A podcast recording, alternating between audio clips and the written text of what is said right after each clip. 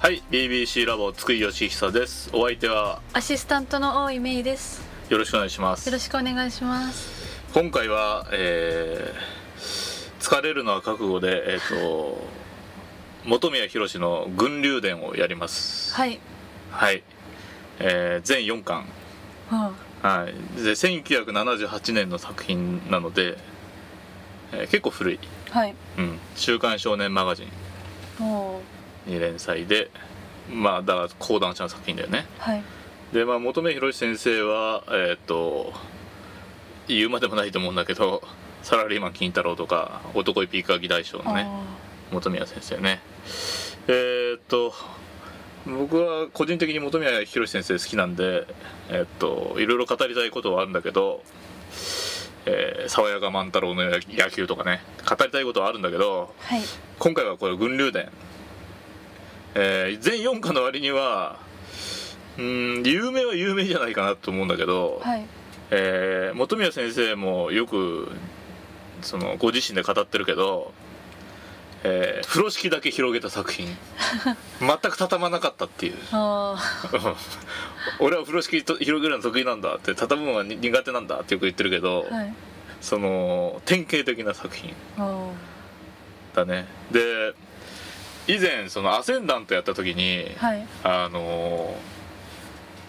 なんていうかな僕の中のとんでも野球漫画がはい。 4つあるって言ってて、はい。でアセンダントとアストロ球団とはい。もう一つはこう群竜伝ねあラスイチが何か、まあ、後々また出てくるだろうけど、はいその中の一つであるのは間違いないあ。なるほど。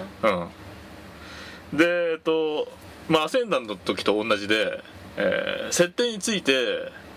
えー突っ込むのはまあこれなしはい。もうそういうものだからなるほど。うんうん、もう最初からあの、ねえーまず、えっと9人の運命の子供たちがいるんさああ、もう、そういうことなんですねあ。そうはい。あのもういるのはしょうがないよこうはい運命の子たちがいるっていう、一応この9人の子供たちの父親っていうのは元プロ野球選手なんだけどはい。みんなプロ野球球団から冷たくゴミのように扱われて捨てられたっていう設定なんさそれぞれが。それぞれがあーだから恨みを持ってるわけ、はいうん、でその恨みを晴らすために自分の生まれる子供たちに自ら命を懸けてこう怨念を叩き込んだんさかわいそう、子供。 そうでその怨念の血を受け継がせるっていうあのところから始まるはい。でその子たちは、えー、と興奮すると,、えー、と体が熱くなってはい。竜の入れ墨が浮かび上がるんさ怨念が。そうええ、怖っ。それで9人の入れ墨をつなげると1匹の竜になるっていう、おーうそれ顔じゃない部分の子たちかわいそうですねん、そうだね逆にあの途中で誰が頭なのか頭が浮き出てくるのかっていうその9人の中のボスは誰なんだみたいな話もちらっと出てくるんだけあそうどなんだうん、まあ体が熱くなると突然体が熱くなるってもう焦んだのと同じような感じなんだけど、はい で、えー、とこの9人が超人的な野球のセンスを持つっていう、えーまあ、話なんだよね。はいうんでこの入れ墨をなんていうかな本宮宏漫画によく出てくる念仏を唱えるじいさんみたいなのが掘ったんだよね。うん、ちなみに本宮宏漫画によく出てくるばあさんも出てくるけど。あうん、でこの9人がバラバラに育てて、えー、とこの9人集めて大野球軍団を作ってーはい日本の全プロ野球球団を叩き潰すっていう 俺たちはそのためだけに生まれてきたんだっていうのが目的なんだけどはいこの4巻のはいどこまで最初からそういう設定だったかよく分かんないよね 唐突にそう唐突になんか話がよれていくっていうあーあのーことなんだけどはいある意味えっ、となんていうかなジャズっぽいっていうかあ ーセッションそうセッションみたいなど感んどじんで変わってくみたそいなの場の、うんあのーノリであ変わっていくんだろうけど、ー はいうん、その場のスイングなんだろうけどそもそも最初は9人のうちの1人の、えー白井隆二っていう転入生がはいこう眼鉄高校っていう強そうそう荒れてる学校に来て無理やり甲子園を目指させるっていうストーリーだったのさはいあ最初はそう最初はっていうか全4巻しかないからこれが全然半分ぐらいなのああのもう不良とかいうレベルじゃないんだけど、はい求め先生の荒れた高校だから、はいもうほとんど本物の人たちなんだけど そう昔のコア漫画の荒れてるって感じいや不良漫画の荒れてるじゃなくて、はい昔のコア漫画の もう学校が崩壊してるっていうレベルなんだけど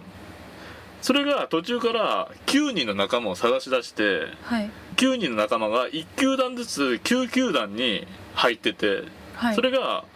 えー、と甲子園にそれぞれ乗り込んできてで高校生だからまだはいそれで甲子園で大暴れするストーリーっていうのにまずななるはいを目指すっていう、あうん、で最終的に13番目の新プロ野球球団を作るため に、えーブラック球団と試合をするっていうーはい突っ込んじゃダメよもうついていけないと思うけど、はいっていうふうに、えーその場その場 で目的が変わっていくっていうなるほどうん、構成になっていて、はいうん、構成になっているっていうか構成していたのかどうかがわからないっていうあ作品でここまで説明してくれればまあ分かる人はもう分かってると思うんだけど、まあ、アセンダントにも似てるんだけどやっぱりアストロ球団にも似てるんだよね、ーあうん、まあ9人の超人野球だからーはいよく群流伝ってどんなのって言われると元目広島版のアストロ球団だよっていう説明の仕方をするんだよねはいただ、えーなんだろうな本宮宏先生のその悪いところが、えー出てて、はいまあ、だから辻褄が全く合わない、 えー放り投げっぱなしはいしかも、えー大行な方にふ放り投げるのよまとめようとするんじゃなくて ぶん投げようとするからはい本宮先生の場合はだからそういうところが出てて普通に本宮先生のノリで、えーっと運命の仲間が集まって超人野球をしてでそいつらに9人の入れ墨が浮き出てくるっていうのは結構かっこいい設定なんだよ設定自体は。でアイデアは面白いからもう一回最初から構成し直してうん僕なんかもう一回作ってほしいなっていう 別にいいじゃんって一回終わっててももう、はいなんか新軍流伝みたいな感じでもう一回同じような設定で、えーやってくれたら今度はすぐまとまるんじゃないかなと思うんだけどあ、うん、ー確かに入れ墨かっこいいですけどねそうでしょ、はいよくこう連なってる、えー9人が揃って、えーっと1匹の竜になったところっていう画像がさよくネットとかに、ま、で出回ったりするんだけどはいえかっこいいよね。はいそうなんだよだからなんかこう聞いてるだけでもなんかこう燃えてくるじゃん、はい設定と してはだからそういう感じかなうんどうなんか感想をど うぞえーいやちょっと内容は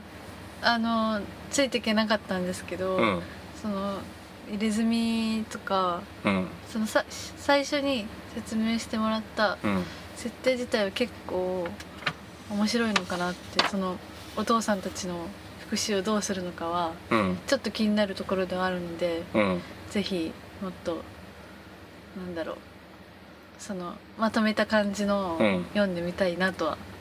そうだよね思いますね。もうこれなぜかお父さんたちの話はあんまり詳しく出てこないのよそこちょっと気になりますね。そうみんな冷たくゴミ。ミのように扱われたっていうことだけが分かっててしかも同じタイミングで子供がみんな生まれてくるんだっていう確かに。う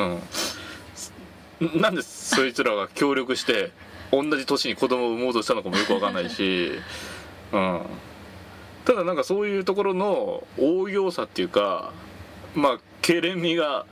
あのう売りなわけだから、あうん、しかもこ結構これ1978年で早いのよ。あ。作ったのもはいうん、だからアイデアとしても結構早かったし、はい。うん、もっとやってほしかったなと思うんだよね。うんという感じです。はい。